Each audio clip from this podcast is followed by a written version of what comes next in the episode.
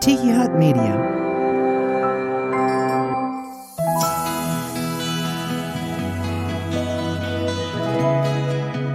Hey there, welcome into Soul Ramblings Podcast. I'm Jerry Wicker, your host, and we're back after a couple of months off and hope you had a great summer. And as we are in September now and getting into the fall, gonna have a we're gonna do a six-part series here.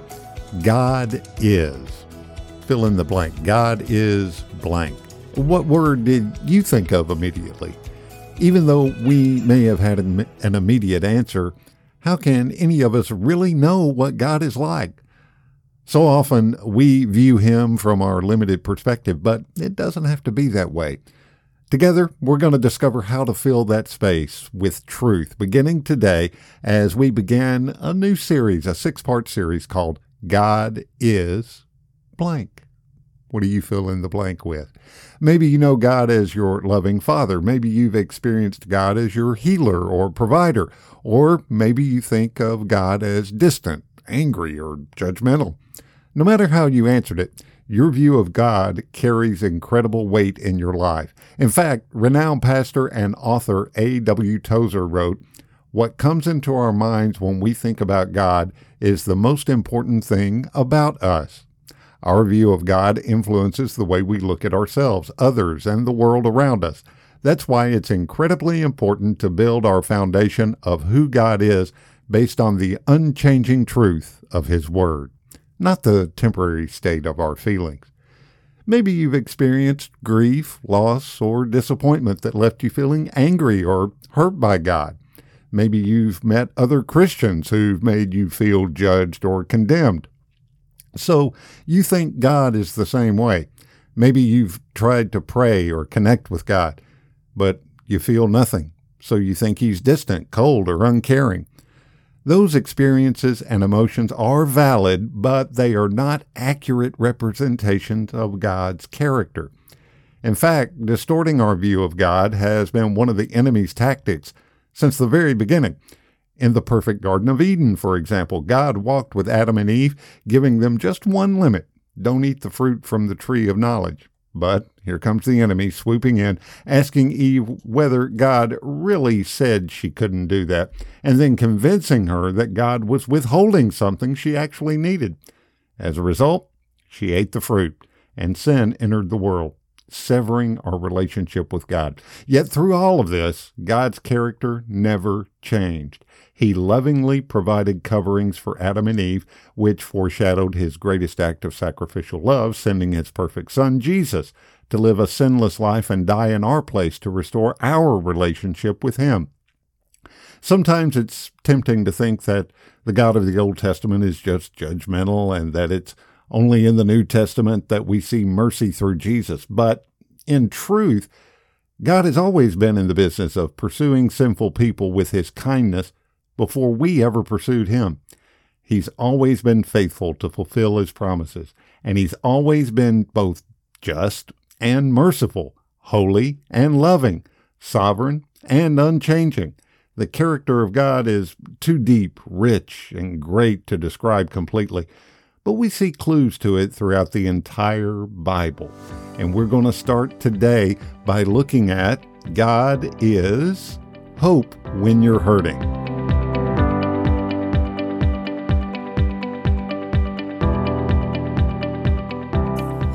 Scripture reading for the morning is from the Old Testament book of Lamentations, chapter 3. We start our reading with verse 17. Let us hear these holy words. My soul is bereft of peace. I have forgotten what happiness is. So I say, Gone is my glory, and all that I had hoped for from the Lord. The thought of my affliction and my homelessness is wormwood and gall. My soul continually thinks of it and is bowed down within me. But this I call to mind, and therefore I have hope. The steadfast love of the Lord never ceases. His mercies never come to an end. They are new every morning. Great is your faithfulness. The Lord is my portion. says my soul. Therefore, I will hope in him. The word of God for the people of God. Thanks be to God. Let's pray. Dear God, may the words of my mouth and the meditation of these our hearts be pleasing and acceptable to you, O Lord, our rock, our strength, and our Redeemer. Amen. I want to talk to you. We're beginning a new series today, and I want to start out by talking to you, especially those who may be hurting in some form or fashion this morning. Maybe you're a, maybe you're a little afraid. Maybe you feel alone. You might be exhausted, worn out feel like you're losing hope? And if so, if you're not there now, you've probably been that way at some point in your life. Jeremiah the prophet is a guy you can look to. He's the author of Lamentations, the book we read from. Jeremiah, he's known as the weeping prophet. He went through a lot of stuff. And he can empathize and sympathize with what you've either gone through or are going through right now. Basically, what he's saying in this passage that we read is, you know, tell me to love my neighbor as myself, but uh, God, people stink. I, I just can't do it. I can't do it. These people, they're rebellious. Life isn't fair. My body is wrecked. I can't sleep. I'm broke. I don't know how I'm going to pay the bills. I'm overwhelmed. I've got anxiety. And God, you just don't seem to care. That's Jeremiah's lament. That's what he is lamenting about. And then Jeremiah, at the end of this passage, calls to mind one of the most beautiful, powerful attributes of God that we're going to look at this week. He says, the steadfast love of the Lord never ceases. His mercies never come to an end. They are new every morning. Great is your faithfulness. That'd make a good title for a hymn. We might hear that a little later. Today, we begin a new series called God Is. And each week we're going to look at a different attribute of God's character. Today, with this reading from Lamentations, we're looking at God is hope when you're hurting. Hope when you're hurting. Jeremiah says, His mercies are new every morning. The mercy of God. Mercy is when you don't get what you do deserve. And God, here's good news for us, is a merciful God. He doesn't give us what we deserve. And because of His mercy, we have hope. But then the question becomes is there really any hope? I mean, that's a question many of us face at some point in our lives. Seems hopeless. Is there any hope? Is there any hope for the, for the person who's fallen victim to alcohol, drugs, gambling, any number of addictions? The person who's in so deep that he or she fears there's no, no possible way out. My situation is hopeless. Is there any hope for them? Where's the hope for the single mom who works full time by day and then has to fulfill the role of mom and dad at night and wonders to herself, how long can I keep this up? Is there any hope? I feel so hopeless. What about the person who battles with depression and anxiety? What about the person who stands by their spouse's bedside as they watch them slowly die? Is there any hope? Where is hope? What is the source of hope? What reason is there to hope? That dominant theme is found in Jeremiah's lament, in his lamentations. But in the midst of that, he finds hope. And it is a radical hope. This is not a hope like we use the word hope. The biblical hope, the Christian hope, is not what we say to one another. And I hope you have a good day today. I, my, my sister in law has been with us this past week, and she flew out this morning. One of the things I said to her last night before she went to bed was, I hope you have a good flight tomorrow. But that is not biblical Christian hope. We're not talking about some wistful, nebulous kind of optimism, hoping everything will turn out okay. That's what the world passes off as hope. No, we're talking about Christian hope. Christian hope is a hope that doesn't rest on us, but on God and God alone. This hope rests on the living God, and He's known by His loving deeds. The God who raised Christ from the dead and gave Him glory, so that our faith and hope can be in Him. Christ is the only one who offers us this hope, and it's incorruptible and undefiled. It'll never fade away. We will never be hopeless with hope in Christ. The apostle Peter knew this very well. As a matter of fact, he says to us in 1 Peter chapter 1, starting with verse 3, he says, Blessed be, or praise be, the God and Father of our Lord Jesus Christ. By his great mercy, he has given us a new birth into a living hope through the resurrection of Jesus Christ from the dead, and into an inheritance that is imperishable, undefiled, and unfading, kept in heaven for you, who are being protected by the power of God through faith for a salvation ready to be revealed in the last time. In this you rejoice, even if now for a little while you have had to suffer various trials, so that the genuineness of your faith, being more precious than gold, that though perishable, is tested by fire, may be found to result in praise and glory and honor when Jesus Christ is revealed. Although you have not seen him, you love him. And even though you do not see him now, you believe in him and rejoice with an indescribable and glorious joy.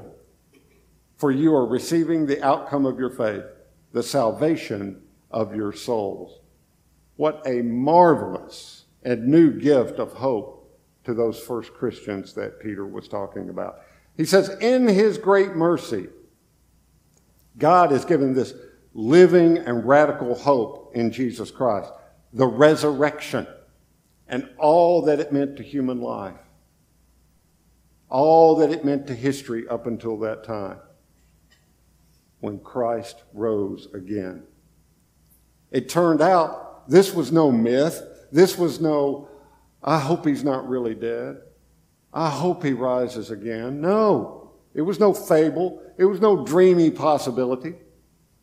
It was a free act of the merciful God who did something for us that we cannot do for ourselves. In His mercy, we don't get what we do deserve.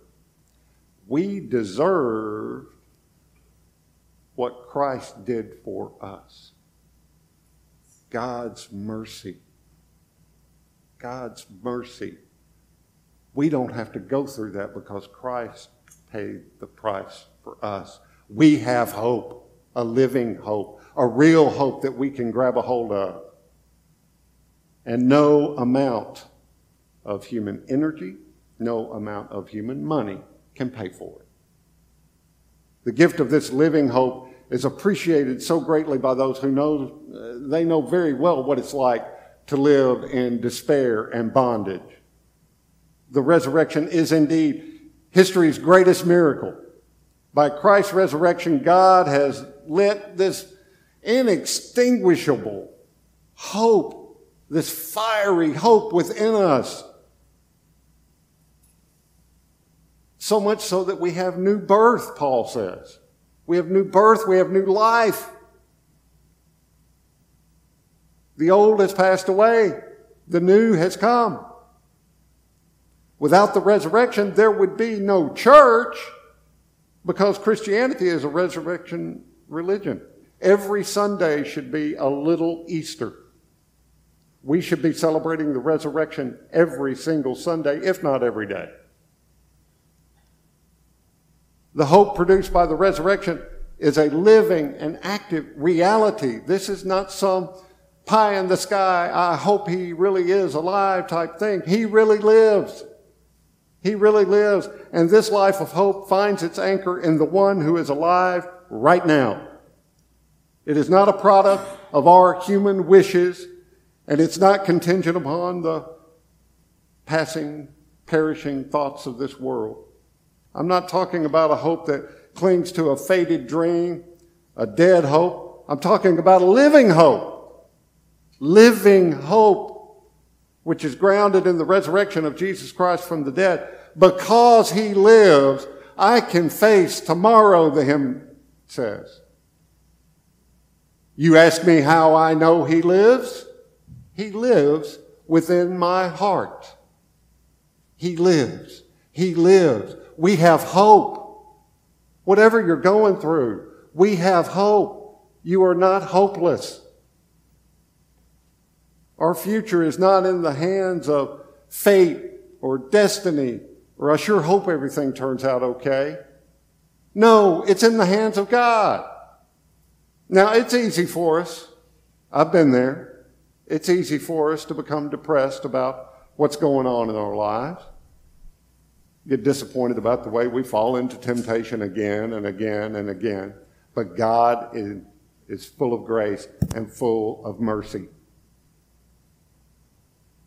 We may get dejected about the illness or the sickness we suffer, the business failure we have, family problems we face. I heard somebody say one time, My family put the fun in dysfunction all kinds of family problems.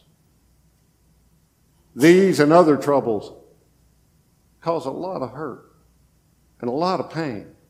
And if we let them, they will bring us down into a feeling of hopelessness, into a pit. But the Christian always lives in hope, in confidence, trusting God is our future. And it's firm and secure. None of us knows what life on this earth holds for us. It's temporary, it's fleeting. But we know what is eternal life and what that holds for us. In that we have hope.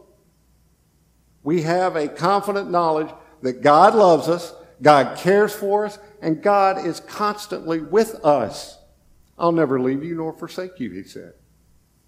We have a living hope because we have a living Savior raised to life from the grave. He's able to sympathize with our weaknesses. He's been through everything we've been through. He's experienced the pain we've experienced. He's experienced rejection. He's experienced mocking. He's experienced death of friends and loved ones. He's experienced all that. He's experienced temptation. It's true. We may never know complete freedom from the problems of this life that we have as long as we're here. Each of us has a struggle, one kind of or another. We all do. And we may end up dealing with that till the day we die. There will always be something that will remind us that we are really a fallen people and in a fallen world. And Jeremiah was no stranger to these trials. He went through a lot of them. And he wrote about them in Lamentations. Then again, neither was Peter. You remember Peter, who during the trial of Jesus denied three times that he even knew him. The same Peter who during the crucifixion of Christ ran and hid for fear that he was going to be next. The same Peter who had given up everything to follow Jesus, only to find his whole world crumbling when he saw the body of Jesus being removed from the cross, sealed in a tomb. Peter was crushed. He was truly a man without hope. He was a man who was beaten, defeated. He was humiliated. If you could choose one person, any person on the face of the earth, most likely to fail and most likely to self destruct, Peter's your guy. But six weeks later, in the book of Acts, that very same Peter stands in the center of Jerusalem and preaches this short, pitiful sermon to thousands of people. And the point of his sermon was simple Christ is risen. Christ is risen indeed. Over the next few years, Peter travels the world preaching the gospel. Several times he's beaten, he's imprisoned. Eventually, the Roman government gives him this ultimatum. They're tired of dealing with this pesky Peter.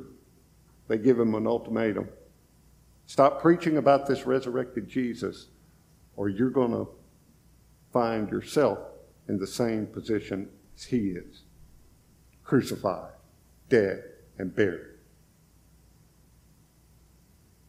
Peter makes his choice. He keeps on preaching. Where did this once defeated, humiliated, hopeless man get the courage to live that kind of life? There is only one answer.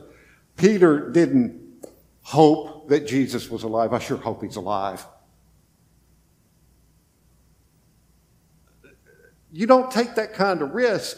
You don't take the risk that Peter took on, oh, I hope he's alive. No. He didn't wish or imagine that Jesus was alive. He knew it for a fact. Peter got his courage because he saw and experienced and knew that Christ actually did rise from the dead. Therefore, Peter was able to have radical hope. Now, I have seen some people, my, my grandmother was one of them. Maybe you've experienced this too. She seemed to always understand that the resurrection was her source of hope. She could tell me why it was the source of her hope. No matter how bad things get, she would say, Jesus is still on the throne. Jesus is still alive. She could tell me what God says and what she and me needed to do. She prayed about her trials and her sufferings. She released those trials and sufferings to God.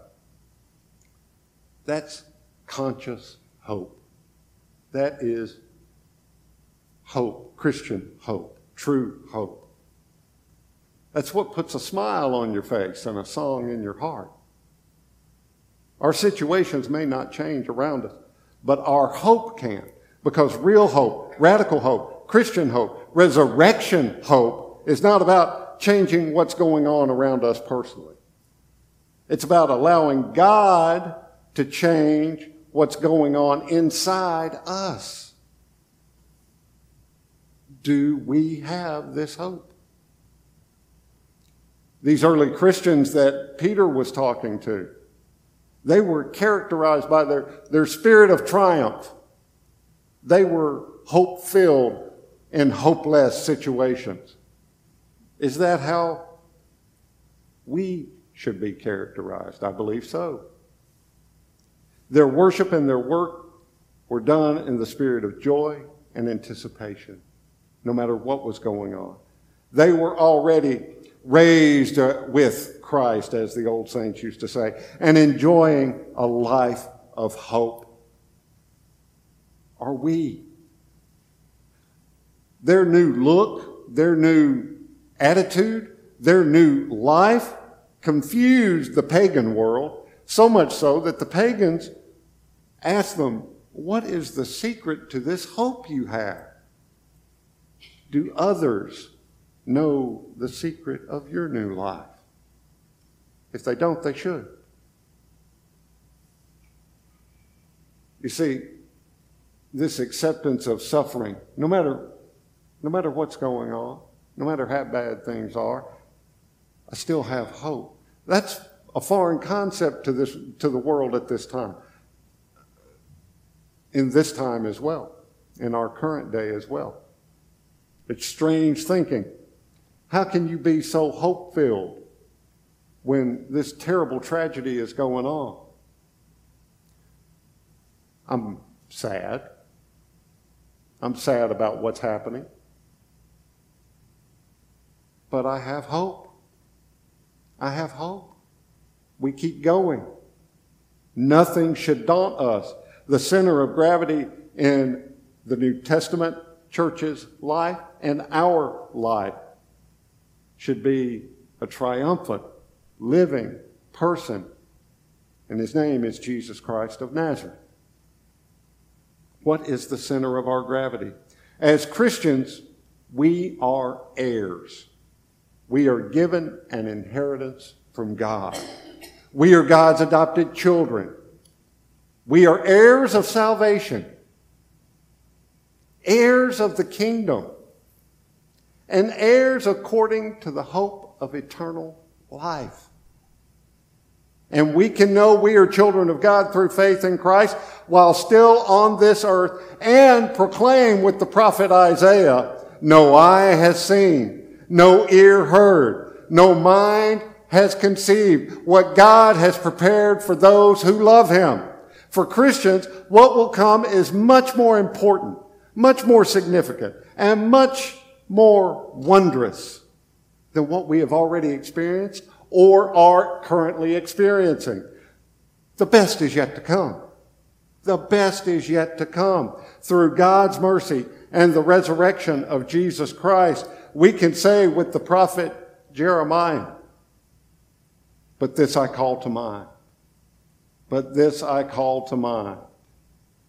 And therefore I have hope. The steadfast love of the Lord never ceases. His mercies never come to an end. They are new every morning. Great is your faithfulness. The Lord is my portion, says my soul. Therefore, I will hope in him. Praise be to the God and Father of our Lord Jesus Christ. Hallelujah. Amen. Let's pray. Good and gracious God, thank you for your mercy that's new every morning. Thank you for giving us hope because of who you are, because of what you've done. We give you our whole life, all of it, every bit of it, God. You are first. We will follow you every day of our life. Thank you for new life. In Jesus' name we pray. Amen.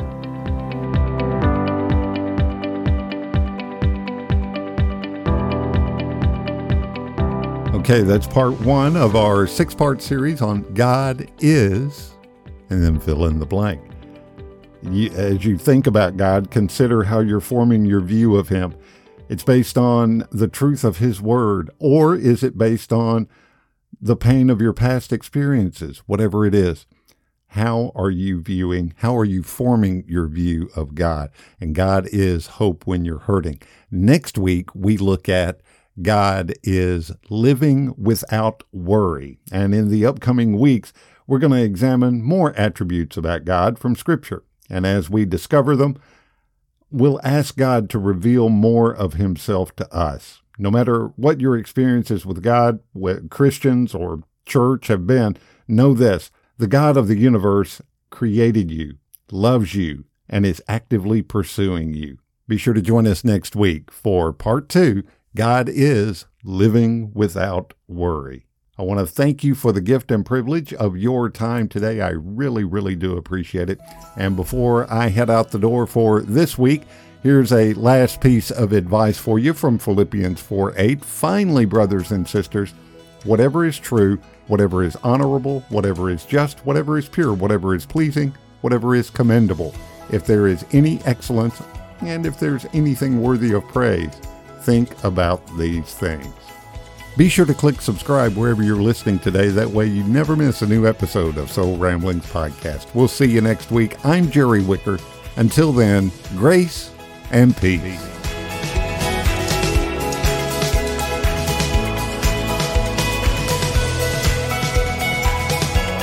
Thanks for listening to Soul Ramblings with Jerry Wicker. Download new episodes every week. And if you haven't already, subscribe and be sure to leave us a rating and review. Soul Ramblings is a Tiki Hut Media production.